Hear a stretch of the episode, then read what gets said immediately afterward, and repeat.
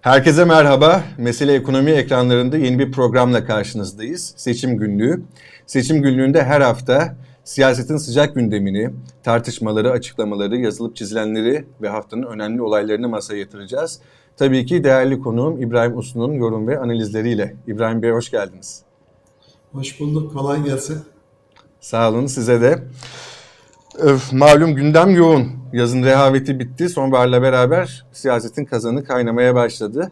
Geçen haftadan beri bayağı bir siyasi malzeme birikti. Hepsini vaktimiz el verdiğince sizinle konuşacağız.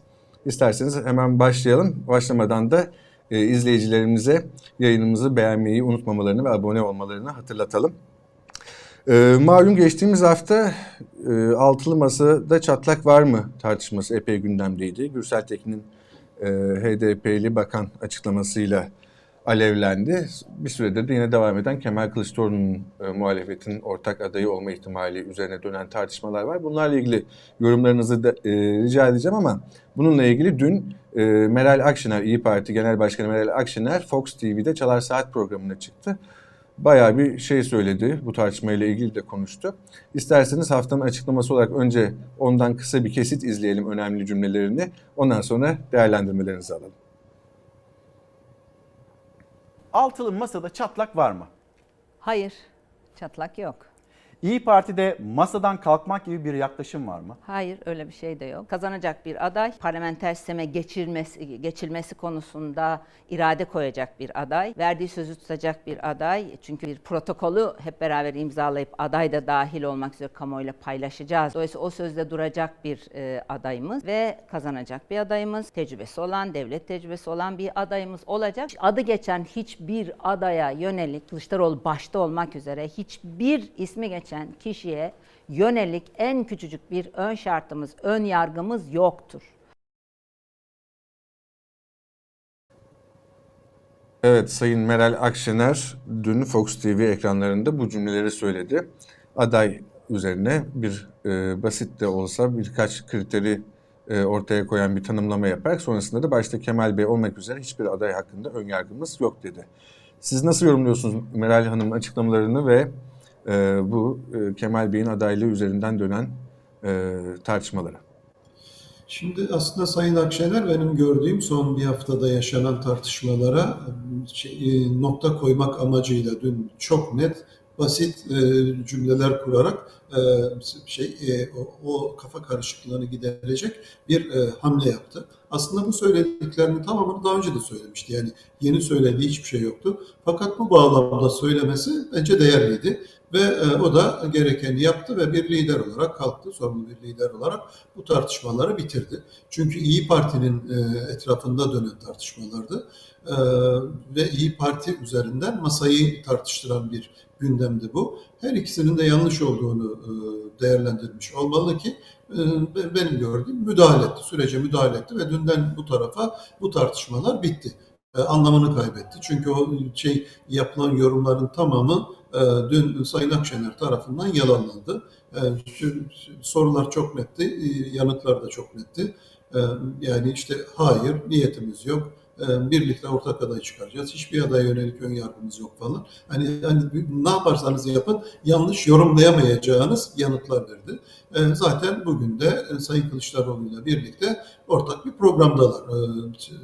Yani o yüzden de benim gördüğüm masada aslında bir kriz yoktu. Fakat öyle bir duyarlılık gelişti. Bir taraftan iktidar kanadı bu duyarlılığı kaşıyor. Yani herhangi bir fikir ayrılığı olduğunda ya da birbirinden ayrı iki değerlendirme yapıldığında bütün kanallar masa dağılıyor propagandasını yapmaya başlıyorlar. Bir taraftan da muhalefet tarafında da bir duyarlılık var. Çünkü masayı herkes çok önemsiyor. Ve en ufak bir oluştuğunda farklı değerlendirmeler çıktığında bu sefer de hassasiyetten yani bir kötü niyetten değil ama bir hassasiyetten eyvah masada bir şeyler oluyor, masa çatladı mı, masa dağılacak mı falan kaygısıyla bence aşırı değerlendirmeler, yorumlar yapılıyor. Her iki tutum da yanlış. Sonunda liderler siyasetin matematiğini hepimizden daha iyi görüyorlar ve okuyorlar ve o matematik doğrultusunda davranıyorlar. O matematik dediğiniz akılcı olmayı gerektiriyor. Bir de üzerlerinde büyük bir sorumluluk var. Vatandaş onlara bir sorumluluk sorumluluk yükledi. Bu artık masada olmak ve bu birlikteliği, bu işbirliğini sürdürmek, vaat ettikleri o demokratik dönüşümleri gerçekleştirmek artık bir vaat, bir proje olmanın ötesine geçti. Onların inisiyatifinde değil. Vatandaş benim gördüğüm çok büyük bir şey, seçmen topluluğu bir görev verdi ve o görevin sorumluluğuyla hareket ediyorlar. O yüzden de bu liderler zaviyesinden baktığınızda masada bir sorun görünmüyor, dedim ya. Yani masa dağılıyordu ama bugün masanın iki lideri birlikte bir programa katıldılar ve orada verilen mesajlar, ben Sayın Kılıçdaroğlu'nun mesajlarını görme imkanım oldu programa girmeden önce, ayrımcılık bizim kitabımızda yazmaz diyor. Daha ne desin ki yani? Evet. Yani zaten ittifaktaki çatlak ihtimali bertaraf edildi dediğiniz gibi ama az da olsa yani ittifakın paydaşları dışında özellikle medyada ya da kanaat önderleri düzeyinde adayın kazanması gereken, kazanabilme ihtimali güçlü olan adayın Kemal Kılıçdaroğlu olmadığı yönündeki tartışma az da olsa devam ediyor sanki. Ne dersiniz? Doğru, baştan beri yürütülen bir şey. Ben burada bu proje daha hayata geçmemişken, henüz masa yokken, masa toplanmaya başlamamışken, hatta sadece bu 2023 seçimleri için falan değil, ta 2018 seçimlerinde söylediğim bir şey vardı. Şimdi bizim seçmen, özellikle başkanlık sistemi içerisinde bu daha da geçerli. Biz bu tutumunu 2015 1 Kasım seçimlerinde görmüştük. İktidarı değiştirmek istese bile alternatifini bulmadan bunu yapmaya çok eğilimli değil. Bunu 7 Haziran'da yaptı fakat gördü ki AK Parti'ye tek başına iktidar vermedi malumunuz. %40 oy aldı AK Parti ve tek başına hükümet kuramadı. Ama yanlış bir varsayımdan hareket ettiğini gördü seçmenler. Çünkü daha seçim gecesi, henüz sandık sonuçları tam belli değilken, yani o partilerin aldıkları oy oranları net bir biçimde bile ortaya çıkmamışken iki parti kalktı ve biz iktidar ortağı olmayacağız, koalisyonlara girmeyeceğiz dedi ve ülke bir anda hükümetsiz kaldı. Arkasından yazın o hükümet boşluğunda, iktidar boşluğunda Türkiye bir kaosa sürüklendi. Vatandaş Türkiye'de güçlü bir hükümet olmaması durumunda bir siyasal kaosla ve güvenlik kriziyle karşı karşıya kalabileceğini deneyimledi. Ve 1 Kasım'da tekrar iktidar olmayı arzu eden partiye destek verdi, onu iktidar yaptı. Şimdi 2018'e gelindiğinde de yine bir iktidar alternatifi aradı. Fakat 2018'de de partiler aynı şeyi yaptılar ve her parti kendi adayını çıkardı. Yani Sayın Erdoğan'ın karşısında, Sayın Erdoğan o dönemlerde %50'nin üzerinde bir desteğe sahipti. Rakip olan en güçlü aday Sayın Muharrem İnce, partisinin son seçimde almış olduğu oy %25. Şimdi %25'i %50'ye nasıl götürecek falan. Seçmen bence orada baktı ve başka bir değerlendirme yaptı. Dedi ki ben bu %25'i %50'ye getiremem. O yüzden de yeniden Sayın Erdoğan'a oy verdi. Şimdi dolayısıyla güçlü bir iktidar alternatifi çıkarmadığınız zaman seçmenin önüne, o zaman AK Parti avantajlı hale geliyor. Cumhur İttifakı avantajlı hale geliyor. Sayın Erdoğan avantajlı hale geliyor. Benim gördüğüm seçim matematiği dediğim şeyin bir kısmı bununla ilgili. Liderler de bunun farkındalar. O yüzden de 2018 senaryosunun en yanlış senaryo olacağını 2018'de deneyimlediler. Yani orada ne kadar çok aday çıkarsa ikinci tura kalma olasılığı o kadar artar şeklinde bir varsayımdan hareket ettiler. Tam tersi oldu, birinci turda yarış bitti. Ne kadar çok parti yarışa girecek olursa parlamentoda çoğunluğu elde ederiz, ihtimalimiz artar, her partiyi 3'er 5'er milletvekili toplar diye düşündüler. Onun da yanlış olduğu anlaşıldı. Niye? Çünkü Cumhur İttifakı parlamentoda net bir biçimde çoğunluğu da elde etti. Evet, anayasa çoğunluğu yok ama yasa çoğunluğu var, 300'ün üzerinde.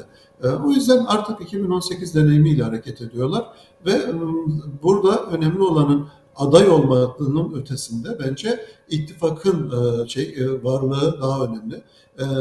Aynı insan hangi partinin aday olduğuna göre farklı oylar alıyor. Biz bunu daha önceden gördük. Mesela izleyicilerimiz için kolaylık olsun diye örnekler vereyim. Mesela son seçimde Sayın Erdoğan Cumhur İttifakı'nın adayı değil de sadece AK Parti'nin adayı olsaydı ilk turda 52,5 alamaydı. Net bir biçimde alamazdı. AK Parti'nin oyu %42 civarındaydı. Sayın Erdoğan da o civarda bir oy aldı. Ya da son yerel seçimlerde diyelim ki Sayın Mansur Yavaş sadece CHP'nin ya da sadece İYİ Parti'nin adayı olsaydı Ankara'da rakibine 3-4 puan fark atarak %50'lerin üzerinde bir oy olarak seçilebilir miydi? Yoksa aday olduğu partinin oyu kadar mı oy alırdı? Ya da Sayın Ekrem İmamoğlu İstanbul'da sadece CHP'nin adayı olsaydı yüzde kaç oy alırdı? Binali Yıldırım'ı geçecek bir oy rakamına ulaşır mıydı? Aday aynı aday, fakat hangi partinin adayı olduğuna göre, yani insan aynı insan baktığınızda bütün kişilik özellikleriyle, yetenekleriyle, ama hangi partinin aday olduğuna ya da hangi partilerin aday olduğuna göre oyu farklılaşıyor. Şimdi bu mekanizmayı bizim aklımızdan çıkarmamamız gerekiyor. Dolayısıyla bu aday üzerinden yürütülen tartışmaları ben elbette ki önemli, ama seçimin sonucunu belirlemek açısından aday üzerinde yürütülen tartışmalar çok açıklayıcı değil. Esas orada aday hangi partileri temsil ediyor, adayın arkasında hangi partiler duruyor ve o partilerin oy tabanları bu sürece nasıl bakıyor falan, oralara bakmak bizi daha doğru değerlendirmelere yöneltir. Peki şöyle devam edelim isterseniz. İki ittifak içerisinde geçerli bu ve adayın kim olacağı tartışmalarının da önemli bir veçesi belki. Kazanmak için Cumhurbaşkanı adayının Kürt seçmenin oyuna ihtiyacı var. Yani çok önemli bir, yaklaşık %10'a tekabül eden, denklemi oldukça değiştirme potansiyeli olan bir oy miktarı, oy yüzdesinden bahsediyoruz. Tabii Kemal Kılıçdaroğlu'nun ya da Mansur Yavaş'ın adaylığı tartışmalarında da formülün bu faktörü oldukça ağırlık kazanıyor. Buradan hareketle dün de Selahattin Demirtaş'ın Medyaskop'ta çıktığı bir mülakatı oldu. Ruşen Çakır'ın sorularına cevap vermiş HDP eski eş başkanı Selahattin Demirtaş. Kılıçdaroğlu'nun aday olma ihtimali, muhalefetin ortak aday olma ihtimali hakkında bir soru soruyor Ruşen Çakır. Buna cevaben Kılıçdaroğlu hakkında "Sayın Kılıçdaroğlu ülkenin neredeyse tüm temel ve tartışmalı sorunlarına ilişkin görüşlerini açıklamış durumda ve farklı toplumsal kesimlerde önemli bir desteğe sahip olduğu görünüyor" diyerek Kılıçdaroğlu'nun aday olma ihtimaline olumlu bir cevap vermiş. Ama çok daha önemli söylediği bir şey var devamında Sayın Demirtaş'ın. O da ismini vermeden Mansur Yavaş hakkında söylediği, artık apaçık bir ifade neredeyse, ülkenin son derece önemli sorunları hakkında konuşmaya başladıklarında, ki aday olurlarsa konuşmaları gerekecek, bazı anketlerde görülen bu destek sürer mi emin değilim. Bu kadar yüksek çıkmaları kimseyi yanıltmasın diyor. Şimdi hem bu HDP tartışmaları minvalinde hem de Mansur Yavaş'a aday olma ihtimaline karşı Kürt seçmenin nasıl bir reaksiyon göstereceğini, yani işte Selahattin Demirtaş Kürt seçmenin önemli siyasi temsilcilerinden biri olduğunu varsayarsak, bu cevabını siz nasıl değerlendiriyorsunuz? Şimdi aslında Demirtaş bir şey daha söyledi. Bu HDP anahtar parti mi, kilit parti mi diye soru soruyor sevgili Ruşen Çakır ve ona verdiği bir yanıt da var. Artık bütün partiler kilit parti, ama bu kilidi açabilecek partilerin başında HDP geliyor. HDP bir anahtar parti, dolayısıyla kilit değil diyor. Şimdi orada bir realiteye dikkat çekiyor. Yani her partinin oyu çok önemli. Çünkü eğer Cumhurbaşkanı seçilmek için %50'nin üzerinde bir oy almak gerekiyorsa ve hiçbir parti dahi %50'ye ulaşamıyorsa, hatta ittifaklar bile ulaşamıyorsa, o zaman her parti, her bir seçmen önemli hale geliyor. Şimdi dolayısıyla her adayın, her ittifakın rakiplerinden de oy alması gerekiyor. Şimdi böyle bir realite söz konusu. Elbette ki bu rakiplerin arasında ya da bu seçmenlerin arasında Kürt seçmenler var. Kürt seçmenler içerisinde HDP seçmenler var. Çünkü bütün Kürt seçmenleri HDP seçmeni değil, AK Parti'ye, CHP'ye de oy veriyorlar. Ama onun dışındaki diğer partilerin de yine önemi yüksek. Niye? Çünkü %50 artı 1 dediğiniz, o artı 1 dediğiniz muhtemelen 600 bin oya falan tekabül edecek. Yani o artı 1 dediğiniz %1, daha doğrusu 1 puan dediğiniz şey 600 bin oya tekabül ediyor. Dolayısıyla her bir puan çok değerli ve dedim ya, %1 oya ulaşmak için 600 bin oy almanız gerekecek. Şimdi bunlar çok büyük rakamlar. O yüzden de her parti artık kilit parti. Bu yeni sistem içerisinde o yüzden ittifaklar değerli. İttifaktan kastımız sadece resmen kurulmuş olan Cumhur İttifakı, Millet İttifakı ya da emek ve HDP'nin ve ortaklarının kurduğu Emek ve Özgürlük Partisi ittifakı, öyle bir isimler vardı. Şu an karıştırıyorum. Yanlış söylemeyeyim. Şimdi dolayısıyla Bu ittifakların hiçbirini Cumhurbaşkanı seçtirmeye yetmiyor. Dolayısıyla da her bir adayın aslında rakiplerden ya da kendi temsil ettiği ittifaklı içerisinde temsil edilen partilerin seçmenlerin dışında seçmenlerine ulaşması gerekiyor. O yüzden de elbette ki HDP oyları anahtar ama bütün oylar artık anahtar. O yüzden de adayların bunları bilerek davranması gerekiyor. Seçim matematiği dediğim şeyin bir kısmı da bu. %50+1 ve hiçbir parti ve hiçbir ittifak %50+1'e ulaşamıyor. Ve rakip partilerden ve rakip ittifaklardan oy almak durumunda. Dolayısıyla bu realiteyle hareket etmek gerekiyor. Bunun dışında yani sadece Mansur Yavaş değil belki Sayın İmamoğlu'nu da kastetmiş olabilir. Hani ben onu sadece Mansur Bey için düşünmedim. Çünkü Sayın İmamoğlu da yüksek oranlarına çıkıyor. Kendisi aday olmadığını daha doğrusu açıkladığı için belki tartışmalardan düştü ama anketlerde baktığımızda Sayın İmamoğlu da büyük bir kamuoyu desteğine sahip. Dolayısıyla Sayın İmamoğlu'nu da kastediyor bence. Her iki adayı birden kastediyor. Fakat ben burada adaylar buna hazırlanır, etraflarında iyi bir kadro kurulur, televizyon röportajları falan kontrollü röportajlardır, dolayısıyla oraya hazırlarsınız. Bütün bunlar izale edilebilecek şeyler. Sonunda 1,5-2 aylık bir süreçten bahsediyoruz ve o 1,5-2 ay içerisinde kontrollü bir biçimde gidersiniz. Mesele o değil. Mesele önemli olan üzerinde bir uzlaşma sağlanabilmesi. Şimdi bu uzlaşmanın muhafaza edilmesi bence en değerli şey. Elbette ki adayın yetkin bir aday olması, konulara vakıf olması, bir dünya vizyonunun olması, ekonomiden, dış politikadan, güvenlikten, sosyal politikadan, anayasadan, hukuk devletinden falan anlayabilecek bir müktesebata sahip olması. Bunlar çok değerli. Yani bu inkar edilebilir şeyler değil.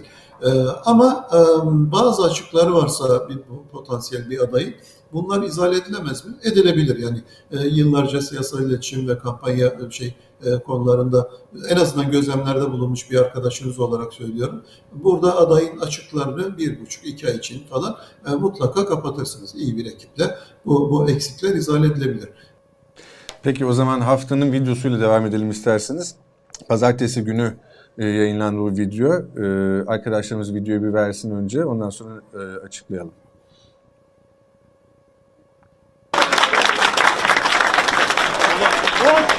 Kemal! Osur! Kemal! Osur! Kemal! Osur! Kemal! Osur! Kemal!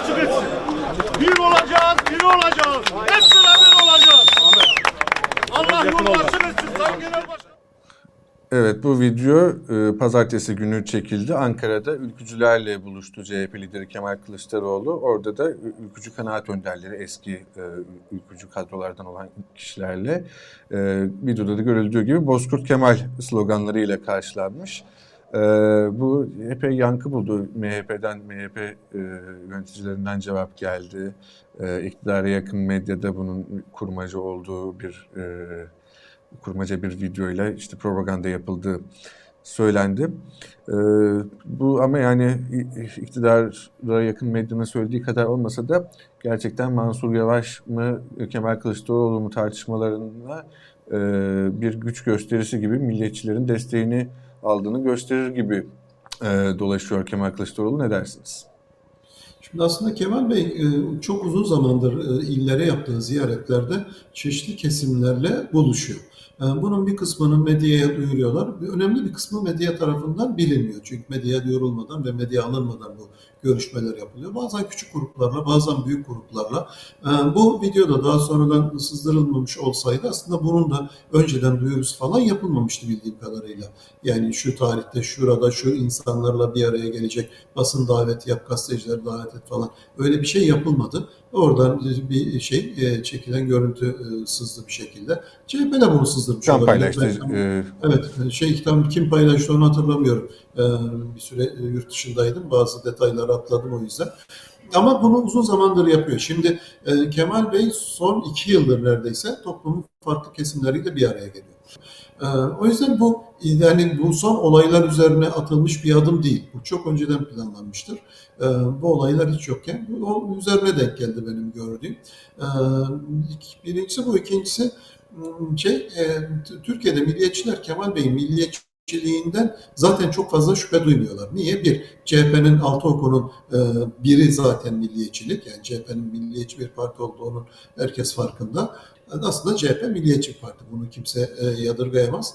Ama CHP'nin milliyetçiliği işte ırk tabanlı veya da milliyet tabanlı bir milliyetçilik değil. Daha bir ulusu baz alan, ulusun çıkarlarını, menfaatlerini baz alan. Çünkü Türk tanımı da etnik Türk değil yani.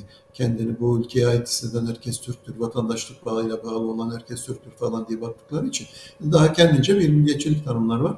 Ama Kemal Bey ortalama bir milliyetçinin şüphe duyacağı bir insan değil. Peki son olarak şuna bakalım. Kemal Kılıçdaroğlu'nun adaylık ihtimali üzerine epey bir konuştuk. Milliyetçi seçmenle ilişkisi, HDP seçmeni ilişkisi. Son olarak da haftanın anketine bakalım. Bunu Halk TV yazarı İsmail Saymaz köşesinde açıkladı. Aksoy Araştırma'nın kapalı bir toplantıda CHP Parti Meclisi'ne geçtiğimiz cuma açıkladığı bir rapor. Bu arada şunu hatırlatalım izleyicilerimize. İsmail Saymaz bunu köşesinde yazdı ama ben de sabah Aksoy Araştırma'nın kurucusu Sayın Ertan Aksoy ile konuştum. Maharetli bir gazeteci İsmail Saymaz verilere ulaşmış dedi ve doğruladı verileri. Biz de yani nezaketle ondan izin aldık yayınlamak için. Alevi bir Cumhurbaşkanı adayına oy verir misiniz diye sormuş Aksoy Araştırma. Tabii ki Kemal Kılıçdaroğlu'nun adaylık ihtimali üzerinden. Bulgular şöyle, şu anda da ekranda görüyor izleyicilerimiz. %18 kesinlikle vermem diyor. %6 vermem diyor. %22 veririm diyor. %34 ise kesinlikle veririm diyor. Kararsızı %20 civarında. Yani %24'lük her seçmenin yaklaşık 1/4'ü Alevi bir Cumhurbaşkanı adayına, Cumhurbaşkanı adayının Alevi olması faktörüne oy vermesini engeller diyor. İkinci bir bulgu daha var, onu da gösterelim. İkisini beraber yorumunuzu rica edeceğim İbrahim Bey. İkincisinde de yine bunun devamında Kılıçdaroğlu'nun Millet İttifakı'nın Cumhurbaşkanı adayı olması durumunda kime oy verirsiniz diye soruyorlar. Bu da diğer başka birçok anket şirketinde olduğu gibi Erdoğan karşısında Kılıçdaroğlu kazanıyor. %53.6'lık bir oy oranıyla. Bu bulguları nasıl değerlendiriyorsunuz? Siz İbrahim Bey bir araştırmacı olarak ve Kılıçdaroğlu'nun Alevi olması faktörü aday olma ihtimaline, aday olursa kazanma ihtimaline sizce nasıl yansır? Kısaca alayım cevabınızı. Ben şimdi evet bu toplumda mezhep duyarlı olan insanlar yok. Bu var. İşte burada da görüyoruz. Şimdi o kararsızları da dağıtacak olursanız 1/3'e 1/2. 1/3'ünün bir mezhep duyarlılığı var. 2/3'ü oy vereceğim insanın mezhebine ben bakmam kardeşim diyor.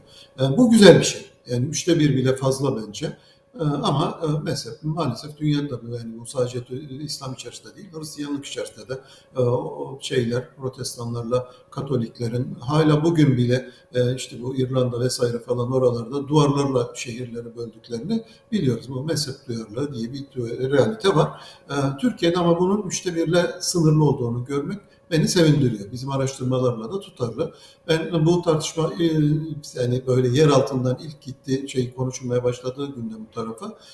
Hem Türkiye'de mezhep duyarlı olanlar o kadar da yüksek değil. Birincisi, iki, zaten mezhep duyarlı olanların siyaseten adresleri de belli. Dolayısıyla hani bu mezhep duyarlı olan insanların varlığı Sayın Kılıçdaroğlu ya da başka bir pozisyona gelecek başka bir Alevi adayın, yani şu an belediye başkanları içerisinde Alevi kimliğine sahip belediye başkanlarımız olduğunu biliyoruz. Bunların seçilmesine engel teşkil etmedi. Yani seçmenimiz o anlamda bence iyi bir sınav verdi bugüne kadar. Seçeceği, oy vereceği insanın mezhep kimliğine bakmıyor. O yüzden ben yani 1/3 bile fazla açıkça bunu söyleyen 1/4 yani o iki vermem kesinlikle vermemler topladığınızda %25 yapıyor. Bir kararsın diyenler var. Onlardan yani bir kısmında mezhep duyarlı olduğunu kısmen de olsa varsaysak bile o da 1/3 ile 2/3. Bu toplumun 2/3'sinin ki bu da %65 yapar. Mezhep duyarlı yani oy verirken başka alanlarda olabilir ama diyelim ki evlenirken vesaire falan filan oralarda olabilir ama en azından oy verirken insanların mezhebine, inancına falan bakmadan oy veriyor. Siyasi kimliğine bakıyor, partisine bakıyor. Başka faktörler faktörlere bakıyor ama ya da müktesebatına bakıyor ama mezhebine bakmıyormuş. Bu güzel bir şey. Ben bunu olumlu bir şey olarak buluyorum ve bizim bulgularımızla da tutarım. İkincisi, zaten uzun zamandır Sayın Erdoğan artık muhalefetin adayı karşısında kaybediyor. Hatta bu hani kararsızları falan dağıtmadan ya da başka bir rakip adayı söylemeden yarın seçim olsa Sayın Erdoğan'a bir de oy verir misiniz falan diye sorduğunuzda Sayın Erdoğan'a olan taban desteğin %35'te kaldığını görüyorsunuz. Bu ikinci tur senaryosu verildiğinde işte 35-45'lere falan yükseliyor ama yeterli olmuyor. Dolayısıyla burada yine bahsettiğim şey sihirli formül, ittifakın bizatihi kendisi. Bir siyasal uzlaşı ve toplumsal uzlaşı olduğunda artık muhalefetin göstereceği ortak adayların işte 3 isim, hatta biz 4 isim falan ölçtük uzun zaman. Sayın Akşener Cumhurbaşkanı adayı değilim dedikten sonra da Sayın Akşener'in ismini de, çünkü kamuoyunda ismi çıktığı için sorduk. 4 adayın 4'ü de aslında Sayın Erdoğan'a karşı kazanıyor. Dolayısıyla burada sihirli formül o yüzden masa açısından düşündüğünüzde ortak aday çıkarabilmek. Ortak aday çıkarıldığında adayın kişiliğinden bağımsız olarak elbette ki adayın kimliği, kişiliği önemli. Yani ben bunu önemsiz addetmiyorum. Ama daha önemli bir faktör var. O da o uzlaşının sağlanması. Uzlaşı sağlandıktan sonra ki o yüzden biz hani ikinci turda 4 adayı birden soruyoruz.